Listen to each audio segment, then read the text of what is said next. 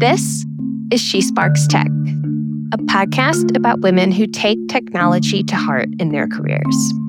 We will explore stories about women who think creatively, find new directions, solve problems, and chase passions, all through technology. I'm your host, Casey Bertelsmann, and I am excited about showcasing amazing women and their careers, covering both expected and unexpected directions to expand our idea of tech careers, and in hopes of inspiring each of us to think a little bit bigger. Sugandha, it is so great to have you here with me today on the She Sparks Tech podcast. Can you go ahead and introduce yourself for me? Hi, Casey. Thank you so much for having me on the podcast. I guess I want to start with saying that I'm Sugandha. I read, I write, and that sort of like defines who I am a lot. I'm in love with books. And right now, I'm fully committed to being mindful in my life, and I'm practicing the art of being here in the now. And additionally, I am an electrical engineer. I work in the space of uh, clean energy and climate tech. And I feel like it is my purpose in life to live a sustainable living and create like a planet that is equitable and sustainable for everyone. I love that. And I I know I think it's so important to see the different levels of what that means to different people, because sustainable can be such a buzzword, but it can also be something that is led with such intention based on what you do. And I mean, even your career is focusing on that that direction and that mission. Absolutely. I completely agree. So when I think of sustainability, I think the first thing that attracted to me, it was, you know, when I was in high school in India, and it was it was just plainly saving water or saving electricity at home, because those were like the challenges that, you know, we were facing in our town back then. And that was sustainability. And when I moved to United States, sustainability took like a whole different meaning, because it was corporate sustainability. It's individual sustainability. There's it's actually like a pretty loaded term, and there's so much to do, and yeah, so many layers to it. I just love, like, you know, what it can bring to our lives on a day-to-day basis. And so I guess, did your interest in sustainability or how it applied to you in high school and in India, did that impact you into pursuing a career in, I guess, climate tech in that sector? I actually really had an interesting journey that led me to climate tech, and I feel like I was always meant to find it. I think like climate tech or working for our our planet is something that I'm meant to do. And I if I essentially, you know, wanted to be an Air Force pilot, and I wanted to serve in the Indian Air Force, but I really enjoyed reading, and, you know, like physics was something I was really interested in, and it sort of like took me to electrical engineering. And I, I thought I'm going to be in the space of energy. And when I was in India, the grid and the power system and everything was vastly different. But then I stumbled upon New York City. I started reading about New York through novels, and I found out about New York in all the sitcoms that I was watching. And I fell in love.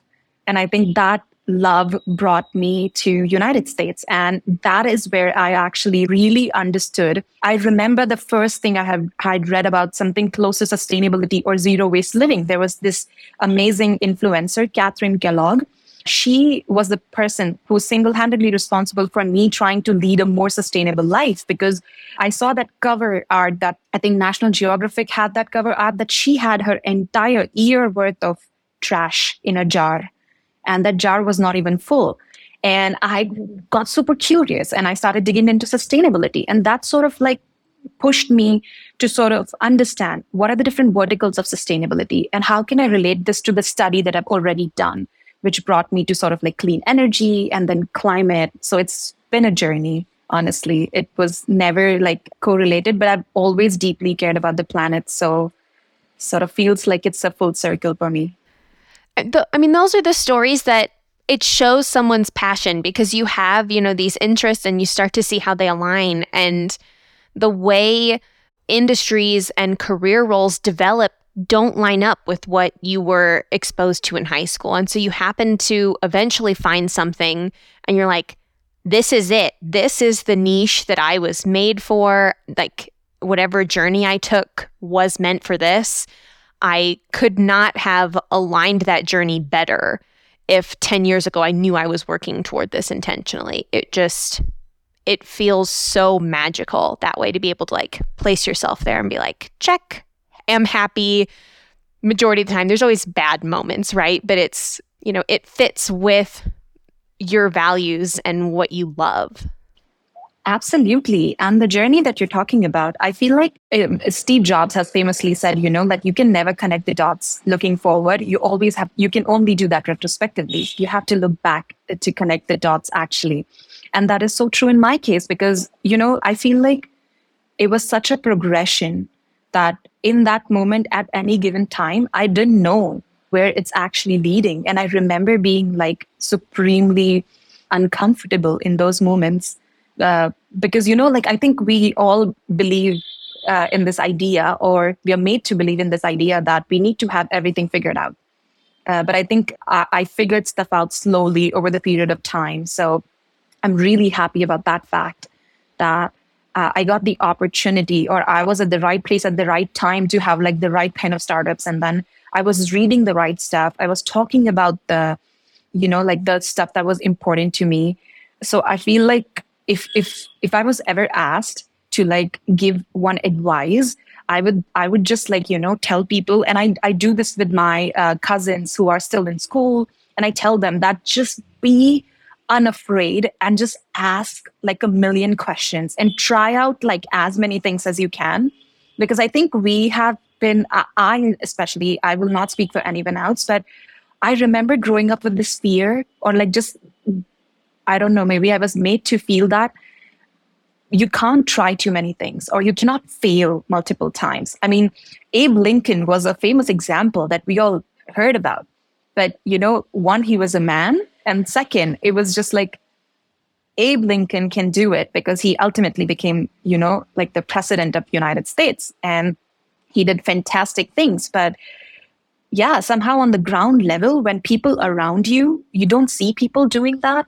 It's really challenging because you don't have anybody to look up to. So I, I feel like that is the one thing I have adopted now after so many years, that I'm not afraid to, you know, like make a fool of myself, if if I want to call it. Like, I don't ask intentionally stupid questions, but I ask questions. I don't, I I I make it a point to like understand what am I feeling, whether that's professionally or personally. I, I write it down because, you know, I've, I, I agree with the fact that when you write something down, your problem is half solved because you see the gaps in your thinking. You understand what are the areas that are like complete black holes. You don't understand them because you can't even like structure a sentence about them.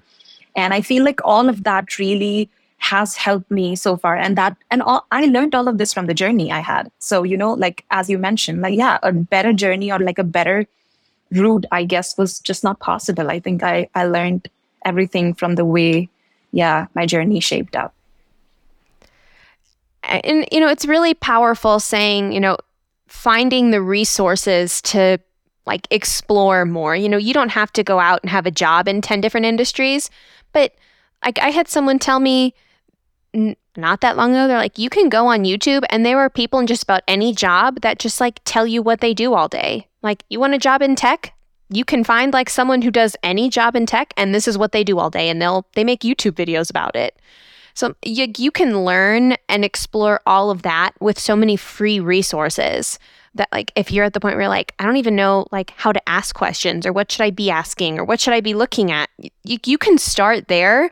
And I but I also see no problem in saying like, I don't even know what I should be asking. Like, what don't I know that I need to be asking about? There doesn't have to be shame in not knowing, even though people make it seem that way. But everyone starts out knowing nothing.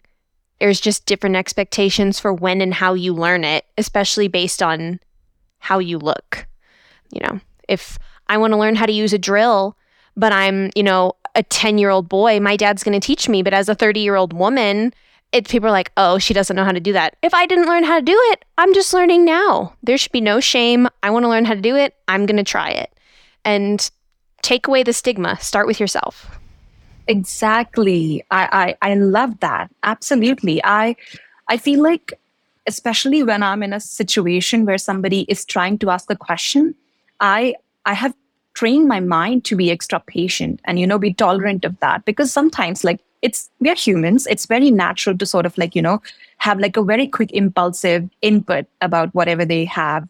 You know, like we have like a quick word that we want to say, but I have trained myself to do that. And that's one of the other things I'll I'll say. I was not good at asking questions. Like five years back, I didn't know. I would I would realize that I don't understand something, but I had so much reservation around it. I met somebody and I saw that they asked really good questions. And that's one of the first things I remember asking them, that I think you ask great questions. And uh, I feel like I don't articulate well enough, although like I love writing. I've been writing for such a long time. In speaking, articulation is completely different. Saying that, hey, the, when you look at a view and you say, this is awesome. And, you know, like that person prompted me to be like, no, don't tell me this is awesome. Tell me what you actually see and what you actually feel when you look at that sunset. And that exercise sort of like, you know, really prompted me to be better in articulation. And I feel like that's a skill I picked up and that made me better. And even questions, like when I saw this person like asking good questions, I I, I was like, okay, I don't know how to ask good questions. And I want to learn how to do that. And I started asking questions. At first, it was like too many questions and a lot of them were redundant. And, you know, but I became better. So I think the moral I took out of that is everything in life is a skill. And you can learn it whenever you want to. You just have to be intentional about it. And I I think at this point in my life, I look at everything that way. Because, you know, like six months back, I was going through like a major crisis. And I could not figure heads from tails. And I was like in a really bad spot. And so I decided to take a break from my work and from my life. And w- during that break, when I was being super intentional about just being in the present moment, is when I realized like so uh, uh, like so many little things that I've learned in the last couple of years or throughout like pandemic, how I held myself when I was so far away from my family, completely unaware of their situation and unable to sort of like help them in real time. And I feel like we we as a society, or I don't know if that's like specific to any country or culture, I, I'm not sure, but I feel like we place so much emphasis on those external quantifiable success metrics uh, that we really forget to account for personal progress that we have made. And I decided that this is the time I'm going to start celebrating all of my personal successes and progress. And I feel like that is one of them. I learned to ask good questions and I feel like I'm happy about that. And I mean, asking questions is something that a lot of people have fear and anxiety around. If it's one of those things where you don't want to ask in a room full of people, jot them down and follow up with someone afterwards. You know, there are ways to go about doing it to start learning, to gain confidence, and then speak up more. So maybe you have some questions you're like, okay, I do not want to ask in this room full of twenty people where everyone else kn- potentially knows more than I do, or maybe I'm just not in the loop, whatever it is. Take those back to someone else on your team afterwards. You know, I want to, like, that was a really great meeting. I learned a lot. I have a couple of questions that I'd like to ask you just to make sure that I'm where I need to be. And then you start learning how to phrase those questions, how to, especially if you write them down ahead of time, because you're like, I have a list. You take it, you can read off the list. Write your answer on the list. And then you start learning, okay, this is what works. These are the kinds of questions I ask. These are the kind of answers I need to understand, you know, do you need it written in email? Do you need someone to sit down with you and draw it? What does it look like? And how are you going to learn from it? Absolutely. Just pausing and taking a step back. I feel like all of this is possible, especially, you know, when, uh, as you mentioned, like having a process of how you want to ask the question. I feel like all of this is possible only if you really self-reflect and if you're self-aware. So I feel like largely reflection or self-awareness is such an important part of like our growth journeys. And I feel like that's, again, one more thing that not a lot of people understand or really have a pulse on, like how important self-reflection is. And it's so easy to have self-reflection like from, you know, like a reference point of view that, hey, I'm going to reflect, uh, but I'm going to keep like certain people as my reference points. And I'm going to reflect on things with respect to them, or like, you know, I'm going to reflect on things that they feel are important for me. But I feel like having that quiet time to just sort of really understand who you are, and understanding your goals and where you want to be in life is such an essential part of like the growth journey. So yeah, I feel like that is one of the things I feel everybody should focus on, or at least I want to continue to focus on. Yeah, it's it's very important in how you show up and then can support others in your growth in positions. You know, if you're really self-aware and you know what you've struggled with, then you're able to start identifying like characteristics of people on your team, whether you're in charge of them or not. But this person does really well in this scenario. This person doesn't. They do well in this.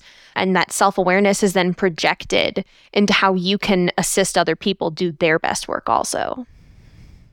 Absolutely. And I felt like I felt like because of the kind of person I am and the kind of work I was putting into making myself better in my previous company, I felt like I wanted to be that person. I wanted to gi- join the diversity and equity team because I really wanted my organization to understand how I feel as a part of the team, and how, how I want to interact with my team members, and how, how the, what, what kind of support do I want from them or from the company. And I felt like those all were reasonable questions and like reasonable asks, because I am contributing to the company. I I felt like I was really committed as a person. Like if I join an organization, I feel like one of the things that really keeps me invested is the people and the cause. And I'm always almost like joining a company with the idea that this is my company. Like I need to absolutely not just work in tech and product, which is like my domain, but also like help people, or, you know, like have a say in, can we improve the culture? What can we do for like, you know, team bonding activities? And so one of the things like I realized around that time is that it's, it's so interesting that communication plays such an important role, because there were so many interesting like ideas that I had and so many interesting contributions that I wanted to make. But even I personally felt like it was so challenging, because you might be able to identify characteristics, or you might be able to like identify what is the best way to optimize a team, but you might not be able to communicate that, or, you know, or the way you communicate might not be received, or yeah. So I felt like that's also like an interesting, uh, you know, like aspect that I'm exploring right now, trying to figure out like what's the best way to sort of like communicate, because I would love to sort of help people realize their true potential, and also like help them. I mean, not, I, I'm not saying that, you know, like I can be of help, like I am the best person to do this, definitely not. But There's, there's just that humanness that you can add to any organization or a team, where you see that on a day-to-day, you know, like you're meeting your teammate, and it's not just about tech and product and what's happening with the company and the roadmap, where you can just like intentionally in a minute be like, I want to support you, and what kind of support you need from me specifically. And that could be anything. And I feel like that would bring so much value to the team and the organization. And I feel like that I'm, I'm exploring that angle more now. Like I'm trying to explore how that can be scalable, or how can that be less intrusive, because I'm sure like not everybody wants to be that open and vulnerable at workplace. So that that's a space like that's very interesting to me right now. I think part of that too is, you know, no one person is going to be the best at everything, but you know, especially if the focus is, you know, diversity, equity, inclusion, having someone who is not just a white man offer some of these options, you are a more inclusive face for a lot of people. Not everyone, not everyone will relate to you, but there will be some people that relate to you more than a white man or even a white woman. And so you just see that variety. And so having people step up into these spaces and they're excited about it, you know, and you aren't just like, oh, you're not white, so you should be here. You're choosing to be there. No one is pushing you to be there. And so you're choosing how you can be a representative and what matters to you in those areas. And that's where the impact is. You're not going to be the best at everything, but you shouldn't have to be. You should be the best at what you do and be able to reflect and offer guidance and inspiration, honestly.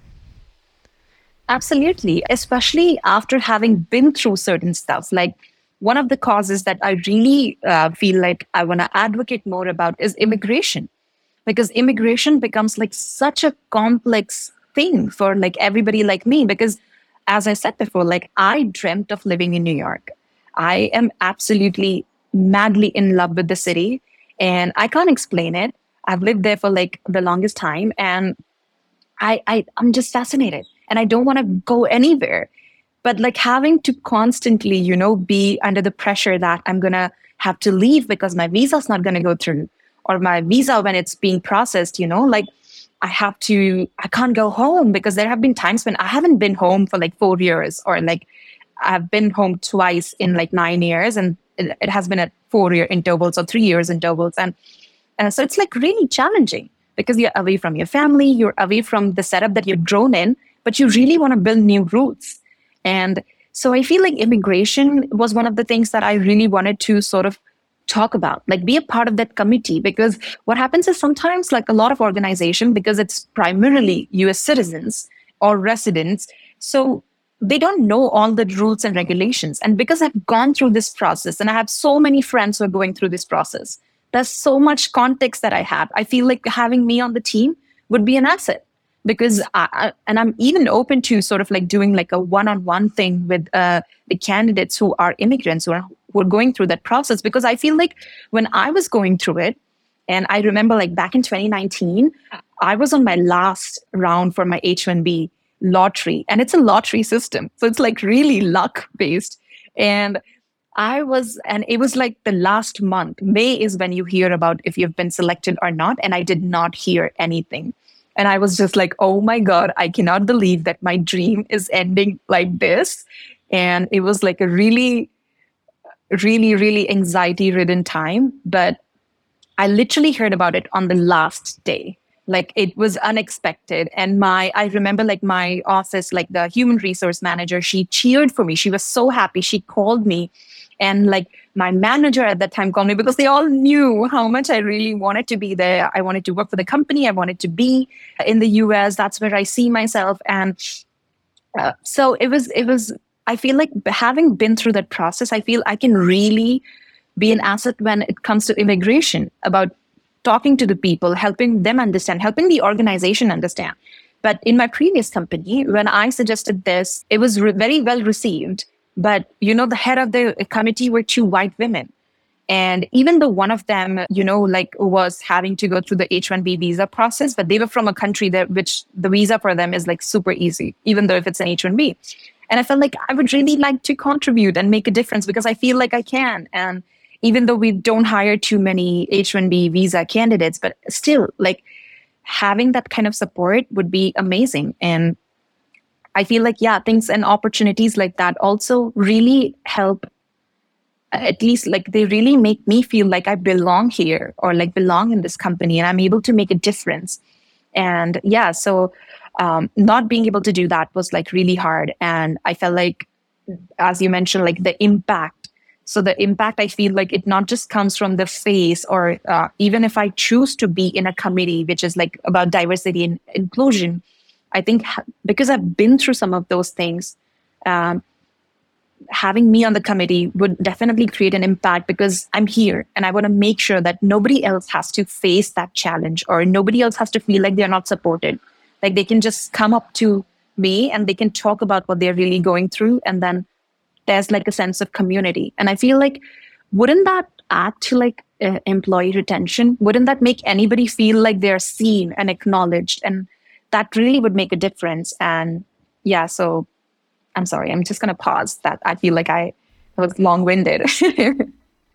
No, I mean, it's, it's really good information because there are so many people, you know, going through that process. You know, you're looking for a job, especially if you're trying to change jobs and trying to navigate, like, is that even an option? Am I finding a best fit? And they're like, we don't, like, you know, we can't sponsor visas.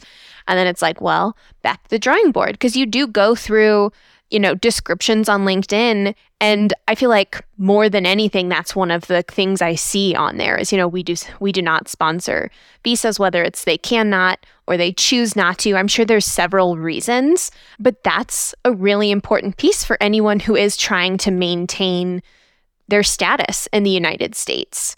It's a lot, it's it can be very difficult, and there's a lot of stigma around it too, which there shouldn't be, because, you know, when you sit at your desk and you do good work, that other bit really shouldn't matter because unless they want to send you back and, you know, you do your good work from there. But it's like, you hired me. It costs a lot of money to bring someone in, train them, and get them into the company. You don't want to lose that because of something like a visa situation.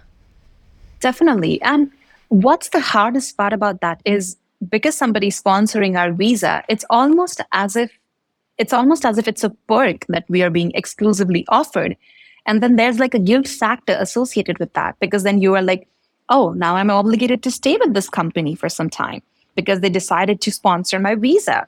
And, you know, it's also sometimes I have felt the pressure to like perform, whereas everybody who gets into a job has should be given the time to like learn or pick up the ropes and sort of like, you know, take time to understand the product and the tech. And I felt I've, I've definitely felt the pressure that I need to prove myself super fast because, you know, they took a chance on me. And and that especially happened to me in my last startup that I was working for, that I ended up, they they they they didn't know the process. It was complicated. And they were trying to figure out an in-between. And I had to put my foot down that, listen, I've been through this. I've had like an situation about my H one B before. So I just want to make sure that we are doing a smooth transition. So please do the filing. And once it's approved, I'll join. And they reluctantly agreed, but they were really nice about it. But then when it posed that point came the salary negotiation. And I cannot explain how guilty I felt about negotiating for a higher pay. But I was asking for absolutely what I felt I deserved. And I was ready to bring all of that hard work and all of that, you know, energy and intensity into the work because I was actually so looking forward to it. And I wanted to do my absolute best. And I owe it to myself too, because I feel like I, uh, I'm working because I want to live a certain kind of life. Work is not one hundred percent of my life. I have so many different facets to it. And I feel like, so it's such a natural thing to want to be, to want to get paid the right amount of money. And it, but you know, like the whole immigration thing combined with like salary and combined with the fact that there are so limited like opportunities because not everybody is ready to sponsor a visa. And apart from that, we don't get the opportunity to, you know, explore as many options. Because if I don't like a, the kind of work, I, I, I feel like we should absolutely have the ability to sort of like experiment and try. Even if that means that, even I'm not saying that we should keep hopping jobs, and I don't want to keep hopping jobs, but I would at least like the flexibility to try. But it's challenging because, you know, when I'm applying for a new visa, I have to prove that my education qualification meets the visa requirement. So, yeah. And while I respect the fact that there's that visa process, it's essential. There's so many people who want to live in America and, you know, they want to work there and live there and build like a better life. So there needs to be a structure. I respect that. And I agree that there needs to be a structure. But the immigration process has become just so complicated that it Uh, that, yeah, I, I felt like I would have loved to experiment a lot more if I had the opportunity, and that opportunity wasn't, you know, present, especially like in my early twenties. So, yeah, I feel like that's one part that I really miss out on. But again, like having somebody to talk to about this would have been great because, you know, now I, I can suggest so many ways people can experiment without act- legally experiment and learn so many things and explore things, without, you know, really affecting their visa or without breaking any rules. But yeah, there was nobody to tell me that. And I had to learn through, you know, like after so many years. So yeah, I feel like stuff like that is really essential. One thing I would pull out of that that you did say is I would be curious, you know, in the negotiation process, if you were a man going through immigration, same situation for everything else, would you have felt that same negotiation guilt? And you may not be able to answer that, but I think part of that is, you know, the immigrant. And then part of it, I think, is just women tend to feel more guilt about negotiation. So it's almost compounded in your situation that way.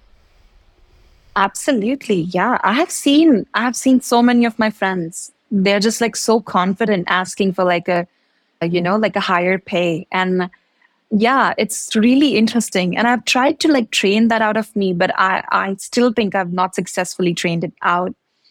I think a lot of it is not, you know, training, it's practice. It you have to do it so many times and every time it becomes a little less comfortable, but it the reality is it's confrontation and most of us don't like confrontation. Like, there's nothing you're going to do that's going to make you like it, but you can become slowly more comfortable with it because you know the benefit that it is providing you. Absolutely. Yeah, definitely.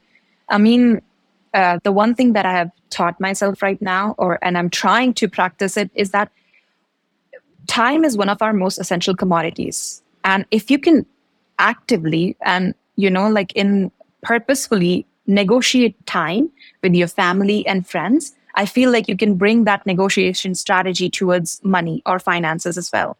Because a lot of us, I think, especially like in Indian culture, it's so natural to sort of like be pressured to, you know, like give time to your family. And I had like a family of one hundred fifty first, you know, like first relatives, like these are all like first cousins and like immediate family members, but it's one hundred fifty people. How am I expected to sort of like stay in touch with like all of them? But so I feel like once I started like negotiating for my time that, you know, like my energy is mine, my time is mine. And I'm like, I want to invest this in things that really matter to me. Family does matter to me, but, you know, like communicating with somebody on a day-to-day basis or keeping in touch via WhatsApp is not my scene. Like, it's not something I want to spend my energies with. So I, I was like, okay, having like a strong family bond is important. So when I'm with people, I'm just with them. I make it a point to like communicate to everybody else that I'm with family and I'm not going to be accessible. So when I started using, you know, like really intentionally negotiating that with like people around me or like with myself that I want to be here one hundred percent, I felt that when it came time to like negotiate for like money, I was a little better at it. I still had some residual guilt, but I feel like, yeah, it's it's really like a transferable skill. So um, yeah, that was my experience. Yeah, I think I'd like to chat just a little bit about, you know, the handful of roles that you have had, you know, in the clean energy sector and just highlight some of those, because I think a lot of people don't understand what kind of opportunities do exist there. So can you talk a little bit about, I guess, you know, how your your career has progressed in some of the roles that you have had? Absolutely. I want to start with like when I was in my uh, undergrad, I did my undergrad in India and I was an electrical engineering student. And I think from the very beginning, I had the I had this notion that I don't want to do something that's usual. I want to do something that's actually different from the norm, but also has like a really high impact and visibility. So I think in like my sophomore year, where nobody else was like writing papers or doing anything with paper and publications, I started like diving into I triple E papers and publications. That's where I actually came into, you know, like I started uh, reading about electric vehicles. And this was like back in twenty eleven. So electric vehicles and smart grid and India was like at such an early stage that all of this was like an hypothetical concept or like a theoretical concept, not hypothetical. So it was more theory. But the grid was nowhere near to like having any of this infrastructure. So I was super curious. And that's like one of the reasons why I felt like a master's in United States would be ideal, because so many papers were authored in United States, which brought me to U S. And I, you know, like progressively since then, all of my job opportunities have took me, you know, deeper into that clean energy and that aspect. Because the first job I had, I was working with energy meters, and I, you know, like a lot of these energy meters, and I was doing energy management. We, the company built their own proprietary energy management solution, which was helping residential and industrial customers. And that was really interesting because I sort of like got a sense of how people on a day-to-day level look at energy. Are people like our consumers like us really concerned about energy at all? Who are the main people who are really interested about this? And so, you know, it was sort of like user research, like a deep dive user research kind of like experience in energy management. So when I moved to my next role, which was with a startup that directly worked with uh, distribution utilities, and that was super interesting because at that point, I knew like what smart meters or like, you know, what what is the importance of that? Do end users even care about like electricity? Why do we need to care about like energy efficiency and stuff like that? So like that was such an important like experience. I feel like I credit like a lot to Utilidata and like the uh, staff and the team members at Utilidata, because uh, we we were doing something really important over there. We were trying to create like a really efficient distribution grid And I'll never forget that I learned so much about like policy making, regulatory work, and how to actually communicate with the regulators. And, you know, like that experience really highlighted the robustness or the resilience of the North American grid. And also, uh, obviously, like, you know, with any system or with anything, there's positives and negatives. I, I obviously learned about so many bottlenecks that our grid has uh, in America, and what are some of the problems that we face. Or, you know, like most of the distribution utilities, if you look at their five-year or ten-year plan for deployment, you'll see that it's it's not aggressive enough. And it's my personal opinion that if we want to tackle climate emergency, we need to have aggressive policies, we need to have aggressive action, and it needs to come from grassroots all the way to the top. And that was like my, you know, like my thinking. And but but I've seen that on a day-to-day level, it's so hard to do that, because as an investor-owned utility, I care about making profit and I care about my consumers or my customers. My only job is to make sure that I make money. Also, none of my customers should lose electricity. Those are my two responsibilities. And how do I plug in climate into all of this? I want to, and I want to be, you know, like start taking measurable differences to the climate. But so that was sort of like, you know, a reality check for me, where I learned that, you know, just like passion or feeling like really strongly about the cause is not enough, and how to actually like, you know, do, yeah, you like, you know, how to actually do the real work to make a difference. Exactly. Yeah. And I feel like my next startup, Voltus, was like really instrumental in that, because Voltus had this no, novel idea, and they, they sort of like flipped the system. They decided to focus on demand side management. And it was so interesting working at Voltus, because they took like a really simple concept and they just made like a whole business out of it. And it's, it's beautifully run organization. And I feel like one of the things that I want to highlight is you can do like, you know, you, you can do like the same sort of things, but and you can do them differently. And I feel like Voltus was doing that. And that's where I actually learned, like, you know, Uh, there are so many systems in place. You just have to look at it differently to probably get an idea that would benefit, you know, your cause. And it was sort of like, I feel like the, the business model of Voltus, or the idea that Voltus has, is sort of like an ikigai, uh, you know, like it, it actually, you know, like solves the purpose. It's actually something that has the skills of the people who are involved. And I feel like that's how my career has progressed, because at Voltus, I really saw that you can make measurable difference. You just have to really be creative, and you have to understand the market. And that's where, you know, like I learned the concept. I mean, I was aware that, you know, when you do deep work, uh, you definitely get tons of benefit. But that's where I really understood what that meant, that you need to do so much of deep work within any specific field to really understand like a really complicated market or a system. And that's when you would be able to come up with like an innovative solution, or you would be able to creatively, you know, like build a solution that works, solves the problem while you're making profit. So I feel like that's sort of like my, what my journey has been. And the kind of roles I chose, they have always been one, closely grounded to the fact that I wanted to make a difference in the climate space. And second, I felt like at every stage, I felt like I want to gain some skills, because I see myself as a version of this person who I want to be, and I'm trying to be her. And all the skills that I need to get, I felt like those were the kind of roles I was choosing, because I I was an electrical engineer. I was working as an engineer, and then I realized that I think I want to build products. And I think I want to build those products because I, I had experience building like product and being on the product team and working closely with them. So, but I was an engineer, and I felt like I want to be on the other side. Now I want to start building the products, because I have very specific opinions now about what we should do and how should we execute and implement them. And then I realized that, okay, it's, so I feel like that really drove the kind of roles I chose. But the industry overall always for me was clean energy. And one thing that I would definitely emphasize is that clean energy has so many different roles and verticals, and it needs a lot of people to work. Like, you know, like it needs a commitment, or it just needs a lot of workforce at this point, because climate emergency is one of the biggest problems we are tackling.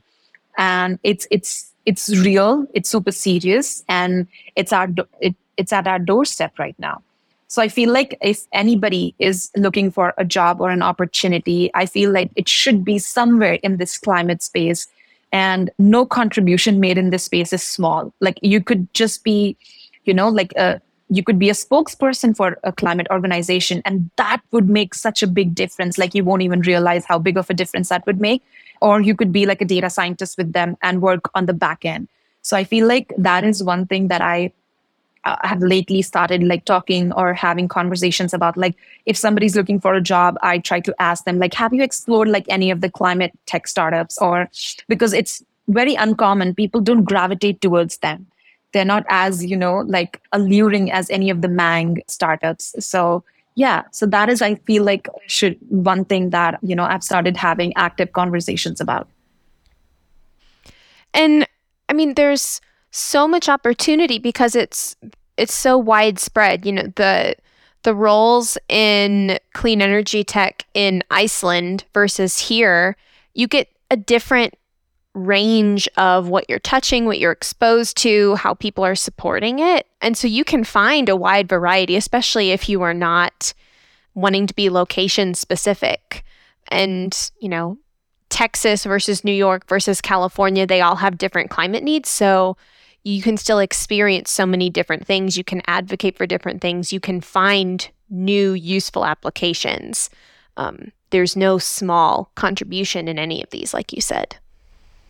Absolutely. Plus, within America, every state has such different like mindsets that it, the policy that drives that change would be unique. The kind of conversation that you need to have in each state would be unique.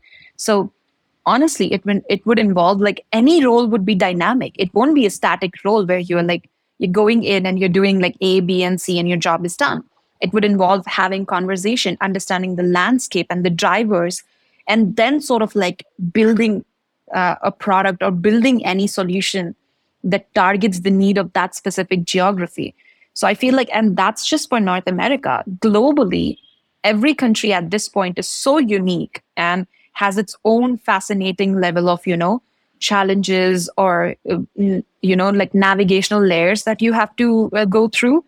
Yeah, so I feel like that this is like a really exciting and unique time to be working in the climate space because tons of opportunity, variety of roles, and you you get an opportunity to make a difference. So why not? Yes. And I guess for anyone who, you know, is listening, they heard you speak about it, they're like, that sounds like something I would be interested in. How do you go about finding opportunities in clean energy tech or climate tech?